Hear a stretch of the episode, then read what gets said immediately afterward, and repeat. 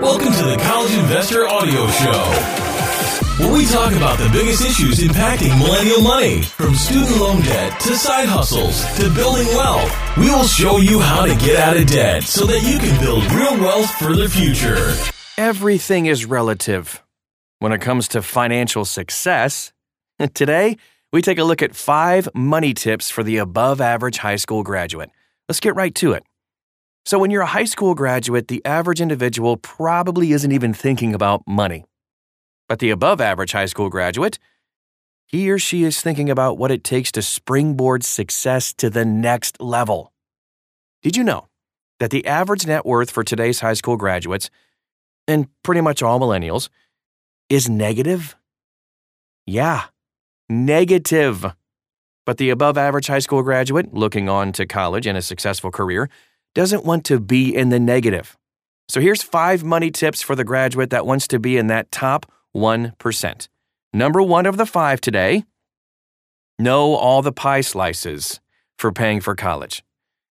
So, the average high school graduate going to college will look at their financial aid letter and accept it and take on student loans for the rest of the bill. The above average student realizes that paying for college kind of like a pie, and there are a lot of different slices, if you will, of money that can be used to pay for college. We're talking about these things your own savings as a student, your own earnings as a student, your parents' savings to pay for college, 529 plan, your parents' current earnings, scholarships, grants, work study and similar aids, federal student loans, private student loans. In that order. A lot of average students dismiss a lot of options on this list, like scholarships and grants. But the above average high school graduate knows these are a gold mine for paying for college. As an example, Ramit Sethi at I Will Teach You to Be Rich shares how he received over $100,000 in scholarships to pay for college. But too many people don't take advantage of this. For our side hustling student scholarship, we only receive about 100 entries per year, and about 70% of people who enter don't follow the directions and get disqualified immediately. That leaves only about 30 people trying for a $2,000 scholarship. That's pretty good odds. And speaking to others who run scholarships, the statistics are very similar. If you're looking for scholarship opportunities, you can check this one out from our partner at Citizens Bank. You can find a link to it at thecollegeinvestor.com. Number two, when it comes to borrowing for college, Borrow smart. Most high school graduates go to college, even the above average ones, and they'll need to borrow money via student loans. 71% of students take on loans to pay for college. That's according to Student Loan Hero. But there's a big difference between average students and above average students when it comes to borrowing. The above average high school graduates looking to pay for college borrow smart. That means they've calculated how much it will cost to go to school. They know what type of job they want after graduation and know how much it pays and can see a clear path to the return on investment. A good rule of thumb for borrowing smart is to never borrow more than you expect to earn in your first year after graduation. That keeps you borrowing costs keeps your borrowing costs rather down to a level you can likely manage and be financially successful. When you do borrow, Maximize federal loans first. Once you maximize those, you can look at private loans. But look for private loan options that offer flexible repayment terms and interest rates and discount opportunities as well.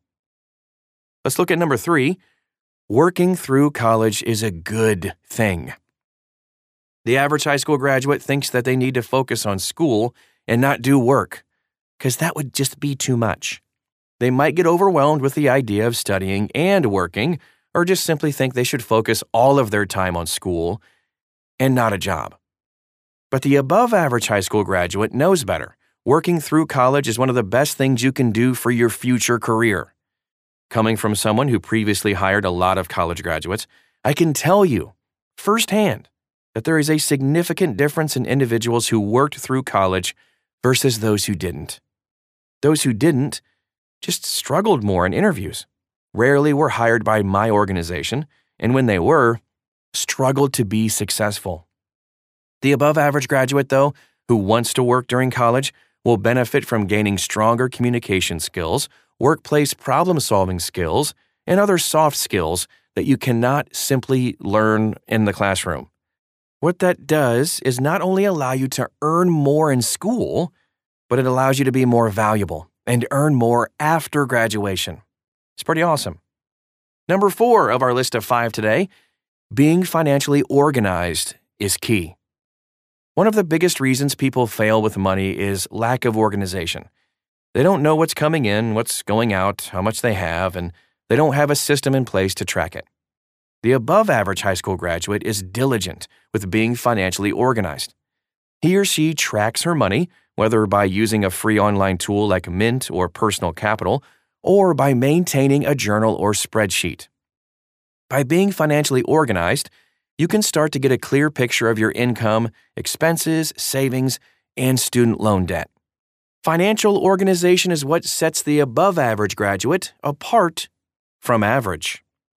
And the last one today start investing to maximize time in the market. So, the above average high school graduate is ready to start investing in college to maximize the time their money is in the market. In fact, the above average high school graduate may have already started investing in high school. I started investing when I was in high school, and I continued to invest more and more throughout college. This allowed me to start growing wealth early, which put me on the path to financial independence much sooner than most people even understood what was going on with their money. Maybe you have some graduation money that you can invest. Maybe you're working and want to start investing with that money. Well, no matter where you're finding the extra cash, the above average graduate will be putting their money to work for them, not buying random items that lose value over time. And here are some final thoughts before we wrap up for today. Graduating high school is a big step forward that comes with a lot of changes.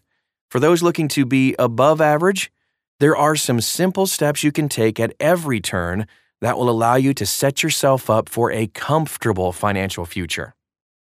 And that is our show for today. If you want to find more tips, dig a little bit deeper, we mentioned a few products and things that you can do to kind of help you along with these steps. All of it is at thecollegeinvestor.com. Right inside this article, just copy paste the title of the podcast right into the search bar and you'll find it.